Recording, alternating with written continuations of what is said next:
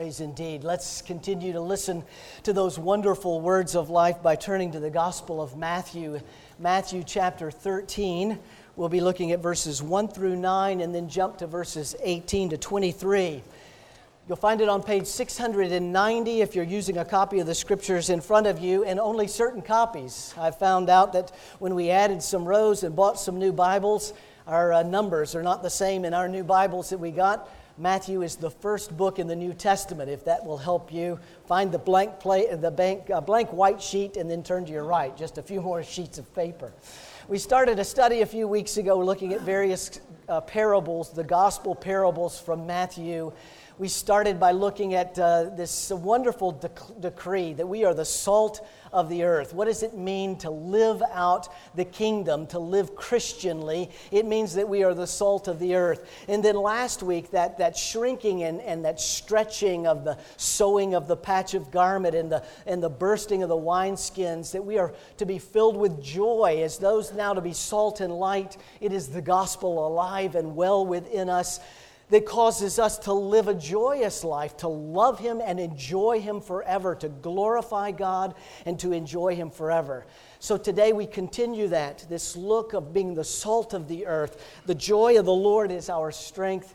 And now today, friends, giving this understanding of how He has planted a seed within us, and that seed must bear fruit as we ask ourselves the question of our own life. Is the fruit of the gospel evident in the life that we live together? Out of love and affection for God's holy, infallible, and inerrant word, then, let's give our attention to the reading and the preaching of it. Matthew chapter thirteen, beginning in verse one. Hear now the word of God. That same day Jesus went out of the house, and He sat by the lake. Such large crowds gathered around Him that He got into a boat and sat in it, while all the people stood on the shore. Then He told them many things in parables, saying, "A farmer went out to sow his seed, and as he was scattering the seed, some fell along the path, and the birds came and ate it up. Some fell on rocky places where it did not have much soil. It sprang up quickly because the soil was shallow. But when the sun came up, the plants were scorched, and they withered because they had no root. Other seed fell among the thorns, which grew up and choked the plants. Still other seed fell on good soil, where it produced a crop, a hundred, sixty, or thirty times what was sown. He who has ears, let him hear." Then jump to verse eighteen. "Listen then to what the parable of the sower means. When anyone hears the message about the kingdom and does not understand it, the evil one comes and snatches away what was sown in his heart. This is the seed sown along the path. The one who received the seed that fell on rocky places is the man who hears the word at once, and he receives it with joy. But since it has no root, it lasts only a short time. When trouble or persecution comes because of the word, he quickly falls away.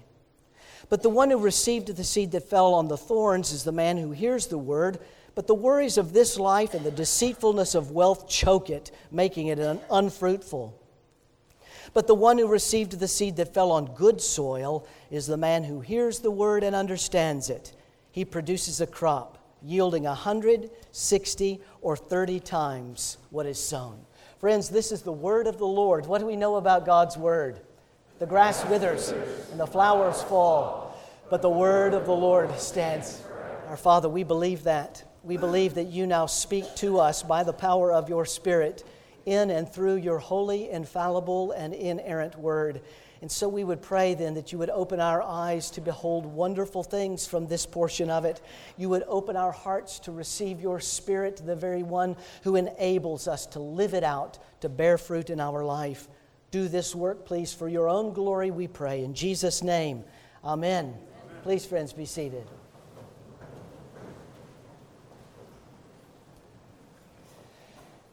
In my premarital counseling and sometimes uh, marriage counseling, I spend one particular part of a session going through what I call H D R. H D R, not F D R, but H D R, and that stands for Hear, Define, and Respond. usually comes about the law, the, the connection of talking about the importance of communication in our relationships and, and conflict resolution, fighting fairly, and so forth. And so I'll spend some time talking about H D R and asking the couple to apply H D R in their life the following week. And it's something like this. The H means you have to hear.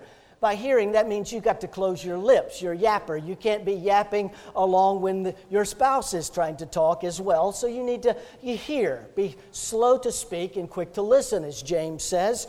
So do the, the hearing part. You actually sit and you look them in the eye and you hear what it is that they say.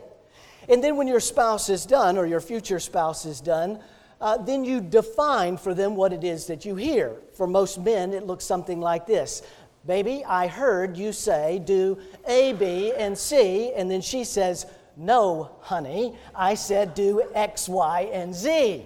And then you define for them, okay, now if hearing you clearly, then you're saying X, Y, and Z, and then she says, yes, that is correct.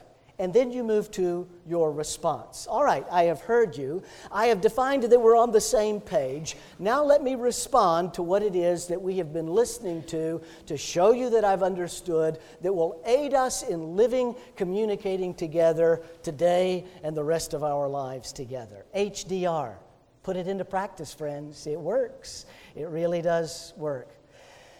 And I think that's exactly what Jesus is actually saying here in this particular parable. Because we are so prone, my friends, to only do the H part and not the D and the R part.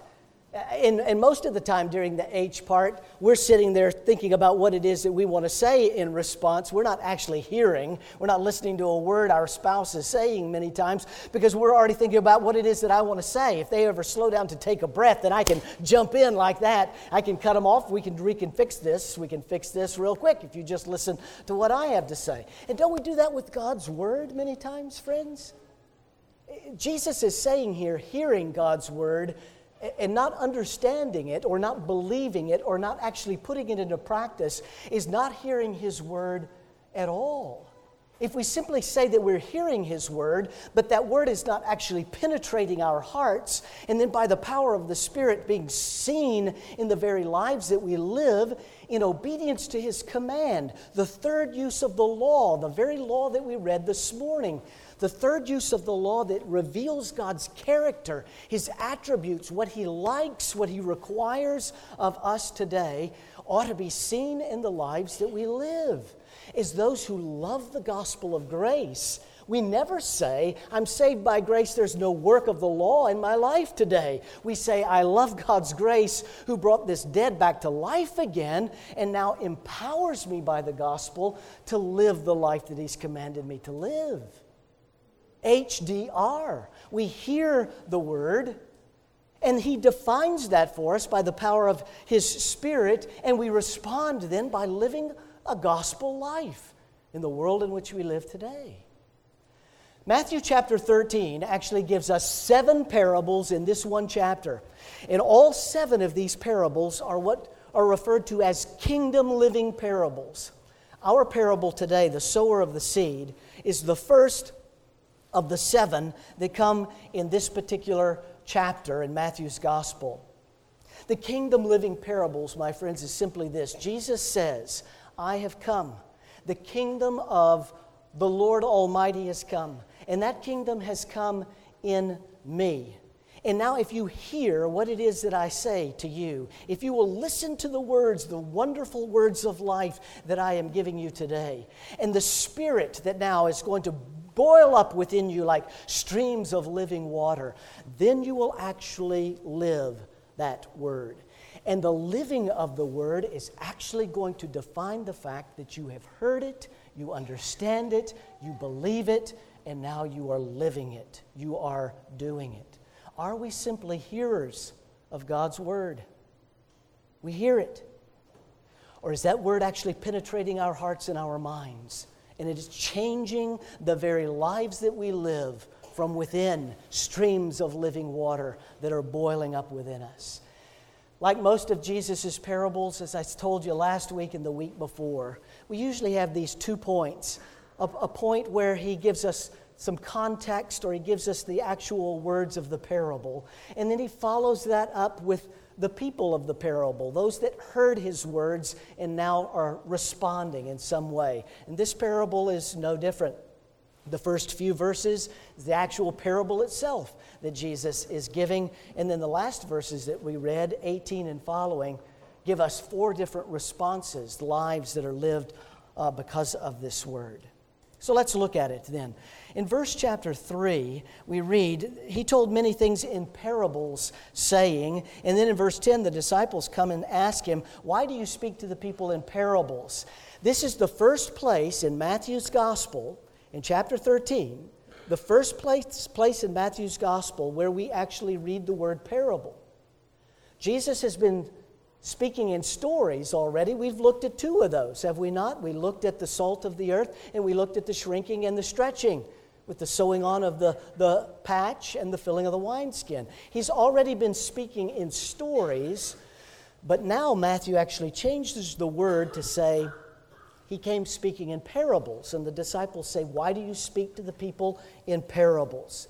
For this reason, verse one tells us that. The same day Jesus went out of the house, he sat by the lake, and look what happened.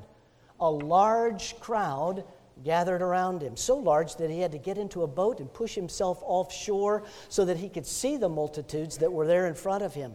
Here's the, here's the purpose of Jesus now speaking in parables. Because the people were following, they were coming, they were listening to his words, but they were not practicing those words. They weren't living it out. They wanted to see miraculous signs. They wanted to see wonders. They wanted to see him healing people and doing all kinds of things that they wanted. And so they came. They came, but all they did was listen to his word instead of understanding the word, believing the word, and then living that word out. They came, friends, wanting a king their way. They wanted a king that would come in, ride in in majesty and glory, swinging a big old sword, taking care of the opposition, showing his, his power and his authority. And Jesus comes and says, no, it isn't going to work that way. It's going to come like a little bitty seed planted in soil that will produce fruit. My kingdom will be something that starts very, very small, but over time becomes something very, very large. And he uses a parable with the illustration of farming. He, he was the, I, I don't know why it surprises me that he was the master at preaching, because he, he's God. He's the master at preaching because he, he looks at the context of his listeners and he says, okay, I'm going to tell a story, I'm going to tell a parable, and I'm going to use one that you can connect to. Only the wealthy in that particular context of that day, only the very, very wealthy would have been unaffected by a poor crop. They had money. There was no Market Street or Sprouts or Kroger. They had to grow their own food, raise their own food. Every single one of them would have understood this particular planting of the seeds, and the only one that would have been unaffected by a poor crop would have been the ones who had all kinds of money, which was a very small number. So Jesus comes right to where they are. He grabs hold of them, giving them this beautiful story, and I think in a very real way is going all the way back to Genesis chapter three, verse fifteen. You know the word. I like to say it. Proto-euangelion. Proto first, euangelion, Greek word for gospel. The first gospel. One is coming who will crush the head of Satan. That was the promise that God give, gave to Adam and Eve in the Garden of Eden. He planted that seed, the small seed, and now Jesus is coming to say, here's the power right here. The power is in me. The power is in the kingdom that I have been sent to establish on earth. And it comes not your way, but it comes my way in a very small seed that slowly develops and bears much fruit. Verse ten tells us the disciples came to him and asked, why do you speak in the parables? And then when we get to verse eighteen, listen to what the parable says. To whom is Jesus speaking? Jesus is not speaking to the large crowd. If you read the verses that we omitted in the middle, you'll clearly understand there that Jesus calls his disciples to himself. And he says, look at the crowd. Look at them. All twelve of you, look at them. They need these wonderful words of life.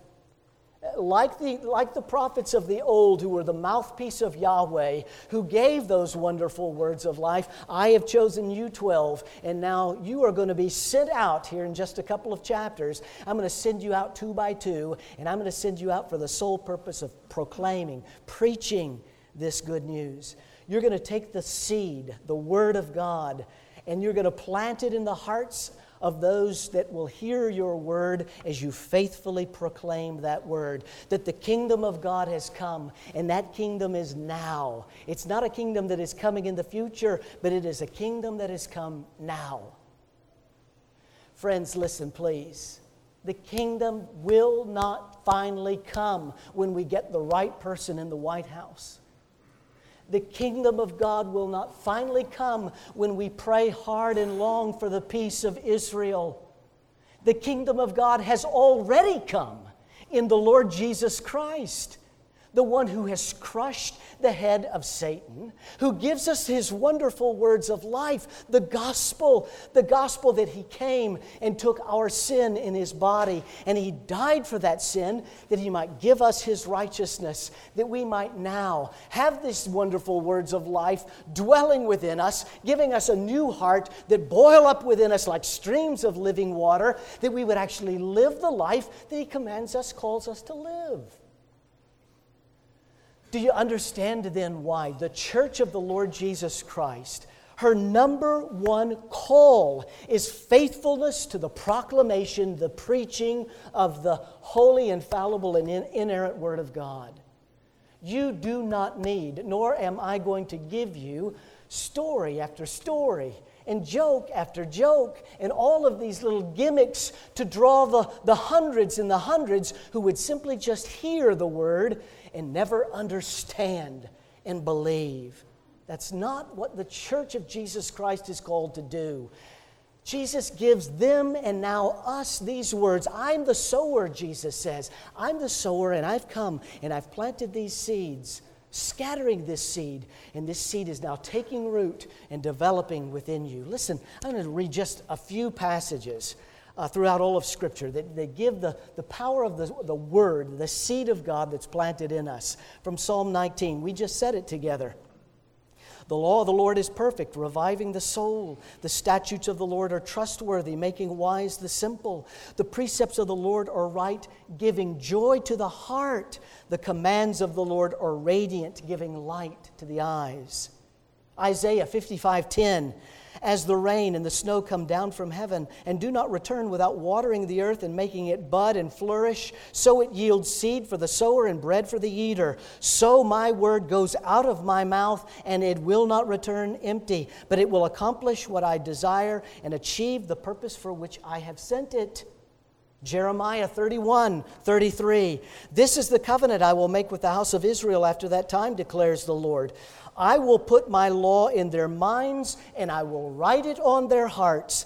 I will be their God, and they will be my people. James chapter one, verse twenty-one. Therefore, get rid of all mortal flesh and the evil that is so prevalent, and humbly accept the word of God that is planted in you, which will save you. First Peter chapter one, verse twenty-three. For you have been born again, not of a perishable seed, but imperishable, through the living and enduring Word of God. For all men are like grass, and all their glory like the flowers of the field. The grass withers and the flowers fall, but the word of the Lord stands forever, and this is the word that has been preached to you. Lastly, Colossians chapter one, verse five. The faith and love that spring from the hope that is stored up for you in heaven, and that you have already heard about in the word of truth, is the gospel, and it has come to you. Over all the world, this gospel is bearing fruit and growing, just as it has been doing among you since the day you heard it and understood God's grace in all of his truth. Do you hear it, friends? That's just a selective few verses of what God promises. Planting this seed, His Word, in our heart, that He then in turn waters, nourishes, that, that grows, that now is seen outwardly in the very life we live, because we're not simply hearers of the Word, but we are hearers and understanders. We're believers. We're doers of the Word. The verses that come in between, verses ten through seventeen, interesting passage there. I'll leave it for your homework this week. But interesting passage when the disciples come and say, "Why are you speaking in parables?" Jesus quotes the prophecy from Isaiah chapter six, where he says, they're going to be seeing, but they're not really going to see. They're going to be hearing, but they're really not going to hear. That's why he then ends all of the future parables that we're about to read and we'll read next week and the week after that. He who has ears to hear, let him hear. Because Jesus is saying this. He is completely sovereign over all things. He sits on the throne today. The kingdom of God has already come in the person of Jesus Christ. And the kingdom exists today as He is seated at the right hand of God the Father Almighty, sovereignly ruling over all that He has created. It happened happens today. It's happening right now. And so Jesus is saying, as you go out and you scatter seed, the seed that's been scattered in you and planted in you, you can expect that that seed is going to fall on people who think they see, but they're not seeing, or think they hear and they're not hearing. What is he saying? Even over salvation, Jesus Christ is sovereign. A dead man cannot make himself alive again.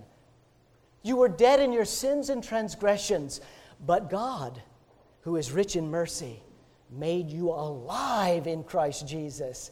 He has planted the seed, giving you ears to hear, a heart to believe, minds to grasp, arms to wrap around it. And he says now, get out into the world and live it. Preach this powerful gospel, this small seed that is planted within us that boils up like streams of living water. I've said this the last two weeks. It's, this isn't rocket science, is it? I have come to do for you what you could never do for yourself, Jesus says. I've come to make you more like me, Jesus says. I've come to die for you so that you can live and you can be more transformed and conformed more to my life, to, to be like me. And this is the, the, the core of his parable. He's planted this seed. Planted this seed of hope and faith within us. And now, friends, it's to be seen, understood, believed, and lived. So then Jesus moves on now to explain it. But I want to show you something first before we move to the last point here, and that's this. Look at back at the verse, first few uh, verses that we read. Verse four, verse five, verse seven, and verse eight. Look at the word that's repeated. Some seed fell on the path. Then verse five, some seed fell on rocky places. Verse seven, other seeds fell among the thorns. And then verse eight, still other seed fell on the good soil. Now look at the, the ex- explanation of the parable.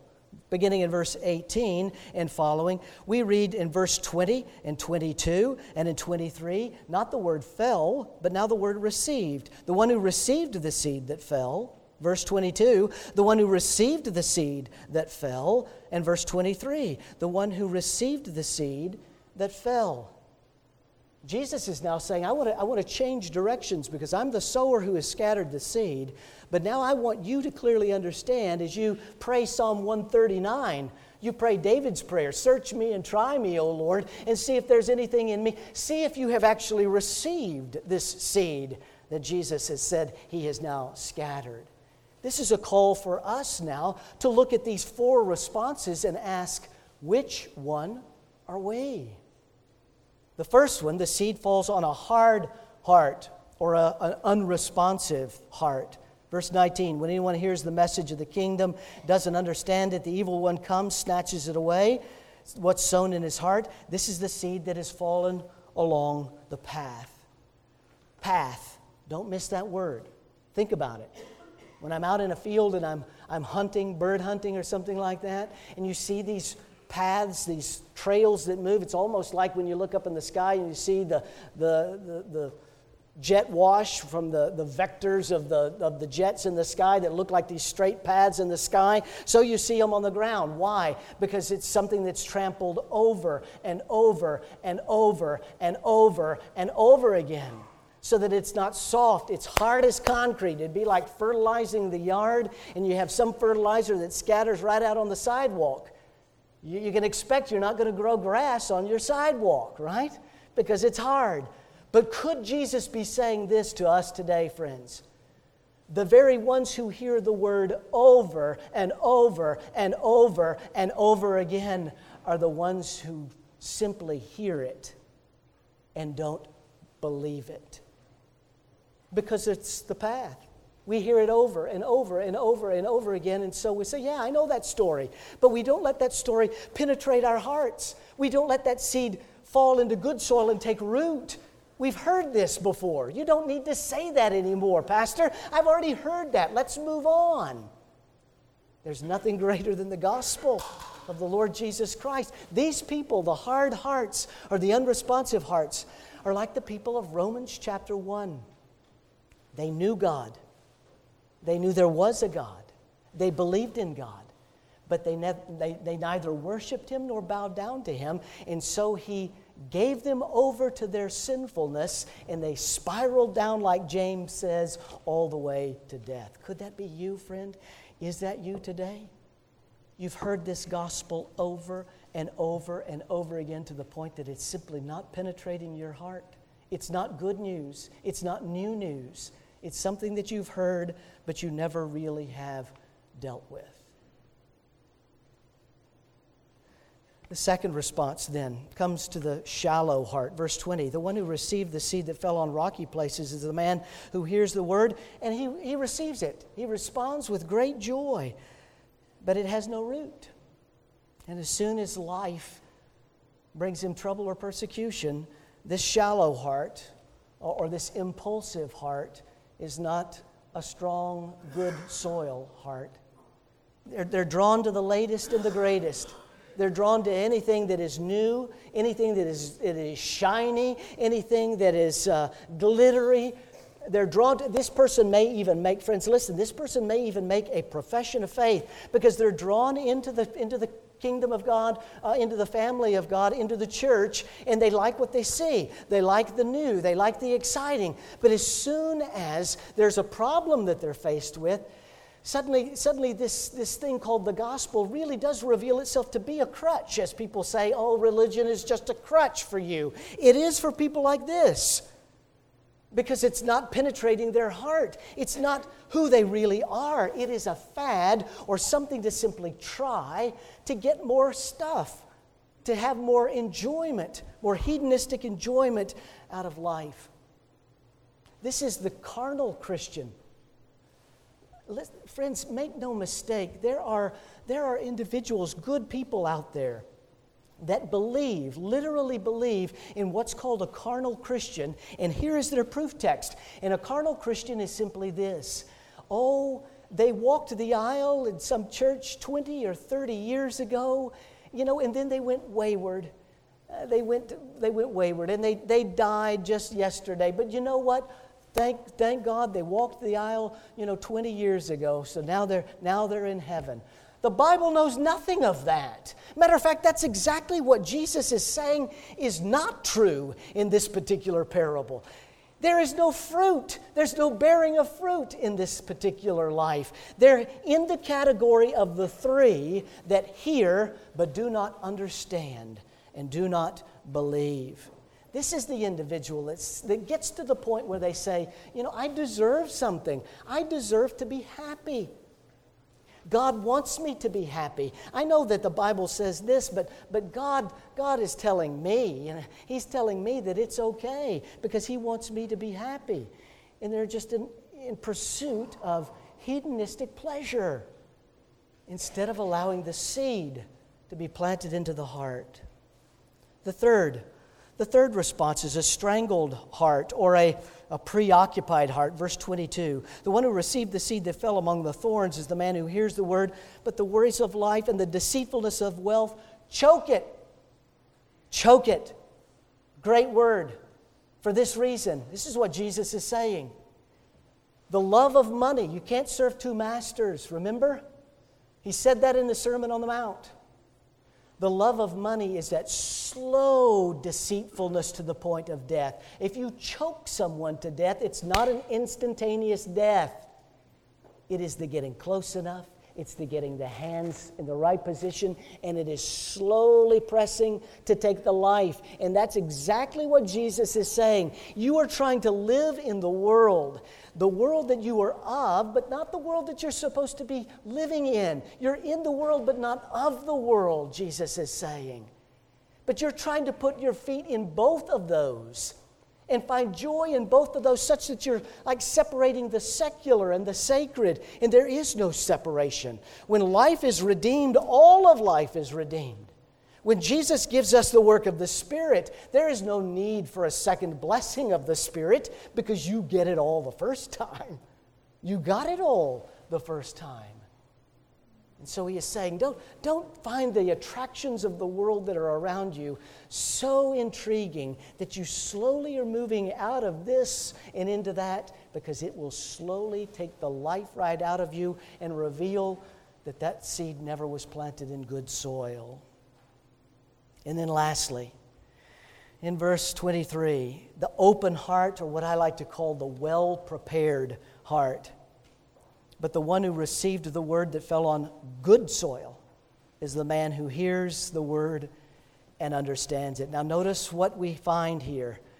Not one time have we heard the two words hear and understand together with the other three seeds. Look at verse nineteen. When anyone hears the message about the kingdom. Uh, and then in verse twenty, he who hears the word. And then again in verse twenty-two, the man who hears the word, but the worries of life. Only now in verse twenty-three, the man who hears and understands. He hears it. He believes it. He has embraced it. He now is living it out. Here's the promise that the Savior has done for you. The good soil is well-prepared soil, because we were dead in our sin and transgression. And by divine election before the foundation of the world, God decreed who would be His people. And His people, as He has scattered His seeds through the preaching of His word, now has taken root in our heart. And now what Paul says in First Corinthians chapter two is true. He causes the scales to fall from our eyes. Once what once was foolishness to us is now our conversion, calling, regeneration, faith, and repentance. Calling before the foundation of the world, regeneration, we are born again, the new life that He gives to us, whereby He gives us the gift to believe, faith, and the gift of turning from our sin and hating that sin and living the life that He has commanded us to live. There's the promise. There's the gospel, that He is preaching wonderful words of life to us. And he see, He's working that gospel in our hearts and minds for this purpose, that it might be seen in our lives. Not just hearers, but hearers and doers, understanders, believers of His word. How do we know which one we are? We work out our salvation with fear and trembling. And friends, listen, we know that we are in the good soil when we know that we're not in number one, number two, or number three. If I'm not in number one, number two, or number three, I am in number four. And I am seeing the work of grace in my heart, in my life, as God has given me life and now given me the Holy Spirit. I am I'm I'm no longer hearing it over and over and over and over and over again in my hard-heartedness and not doing anything with it. And no longer am I just shallow and I'm embracing something and then passing away. And no longer am I just letting the world strangle me out of this hope that's mine in Jesus Christ. But that seed has taken root deep in my life. And now, as he ends the parable and ends the explanation of the parable, it produces a crop of one hundred, sixty, and thirty. You will know them by their fruit, Jesus said. But notice what he says. It's not the amount of fruit that saves us.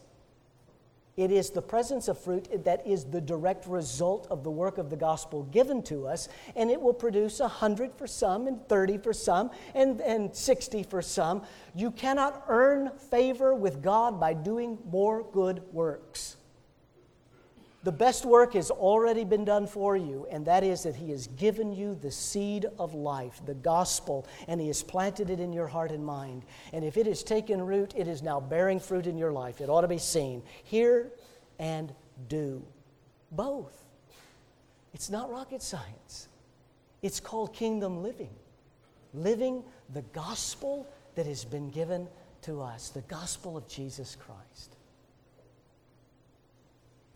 Our good friend Dora Smith was here last week. Did y'all see her sitting over here? She's not here today. She's coming once a month. She'll be coming out of her uh, with the bus that will bring her once a month on death's door just a couple of months ago. And here she was celebrating in worship with us. I visit her from time to time. And we have both have Windows ten. I got a new laptop. Oh, gosh, it's been some time ago. Way too long for me not to know how to use Windows ten. But I got Windows ten on my laptop, and I, I do what I always do. I figure out what I want to do and what I do, and then that's that's all I do. And I've got this computer that will probably, you know, run the spaceship to Mars or something like that, but I don't know how to get the spaceship up there. So I we, we talk about, oh, have you tried this? And she'll say, did you do this with your Windows ten? I'm like, oh, no, I had no idea that it did that. Oh, yeah, you just do this, click on that, and click on that. Well, she gave me this last Sunday when she left. You've seen these, haven't you? Yeah, but now my birthday was Friday last week, and I turned fifty-five last week. So I don't know if she's giving me this because it's Windows ten for seniors. I got my A A R P card, by the way. I don't know if it's for seniors or if it's just for senior dummies. But either way, This is this is like gold for me right here, because this is the cliff note to figuring out how to use my computer. Yeah, Windows for seniors, old dummies, just like me. But friends, this is not the same thing. And yet we, we want it to be, don't we? We want the cliff notes. Just tell me, tell me what I'm supposed to believe. Just, just tell me what I don't have to do or what I should do. Friends, th- these are wonderful words of life. Sing them over again to me. Wonderful words of life, the words of the gospel of Jesus Christ. Thanks be to God.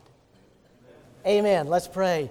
Father in heaven, thank you for these beautiful words, the words of the gospel that tell us that you came and you died for us. Your kingdom is here and now. Even in this election year, Father, help us not to fix our eyes on the world, to do what it is that we have the privilege of doing, the responsibility of doing. But Father, help us to know that your kingdom is never going to fail and that we are yours for all eternity. Those who have been given the gift of life, not because we have earned it or deserve it, can never lose the gift of life. What you have given as a gift is yours to give, not ours to lose. So, Father, help us to live it, not simply to be hearers of your word, but believe that word, and believing by the power of the Spirit, then do live this gospel into this world that's around us. Do that, please, for your own glory we ask. In Jesus' name, and all God's people said, amen.